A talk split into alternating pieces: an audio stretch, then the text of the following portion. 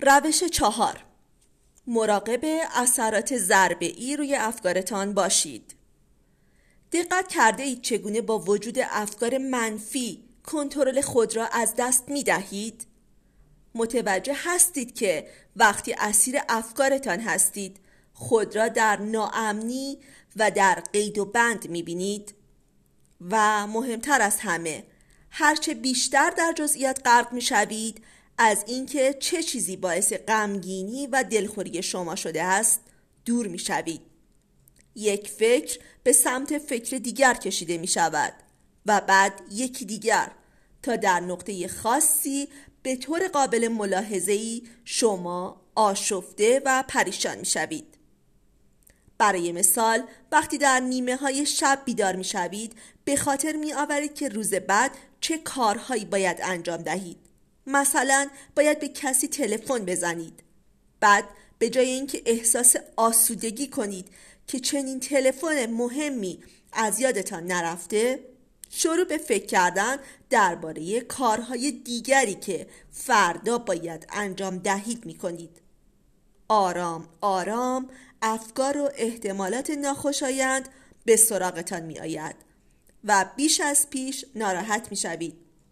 به زودی به خودتان می گویید باورم نمی شود که چقدر گرفتارم و زندگی چه کسی مثل زندگی من است، و آنقدر ادامه می دهید تا برای خودتان احساس تأسف می کنید. برای بسیاری افراد هیچ حدی برای این قبیل حملات فکری وجود ندارد. برای آنها مهم نیست که چقدر طول بکشد، آنها مرتب ادامه می دهند. در واقع بسیاری از بیمارانم گفتند که بسیاری از روزها و شبهایشان صرف این قبیل درگیری های فکری می شود.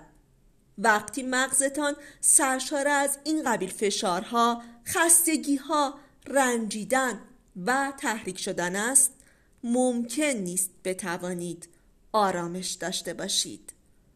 هنگامی که مغزتان می‌خواهد گلوله برفی فشار و ناامنی را بسازد، خودتان آن را متوقف کنید.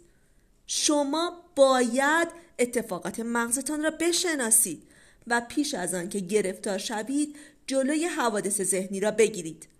به خودتان بگویید دوباره شروع شد و آگاهانه آن را از خود برانید. بعد به جای قوطه ور شدن ممنون شوید که کارهای فردا را به خاطر آورده اید. اگر لازم است آنها را یادداشت کنید و دوباره بخوابید. شاید واقعا شخص گرفتاری باشید، اما با فکر کردن و غرق شدن در افکارتان فقط مسئله را بزرگ و خودتان را نگران می کنید.